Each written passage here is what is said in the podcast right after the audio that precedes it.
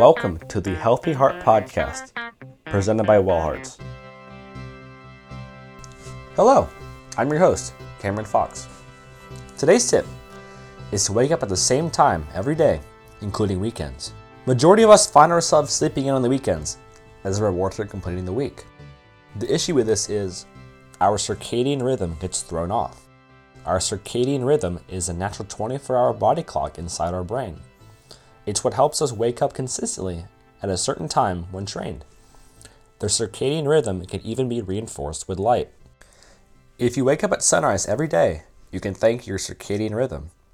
If you're an early bird, congratulations, you beat the sun. But this doesn't help reinforce your circadian rhythm. Instead, look into getting a smart light bulb and set up an automation for it to gradually illuminate at 4 a.m. or whatever time you wake up. Some benefits of waking up at the same time every day could be easier to wake up and fall asleep, not to mention improved mood, alertness, and job performance. Who wouldn't want these benefits?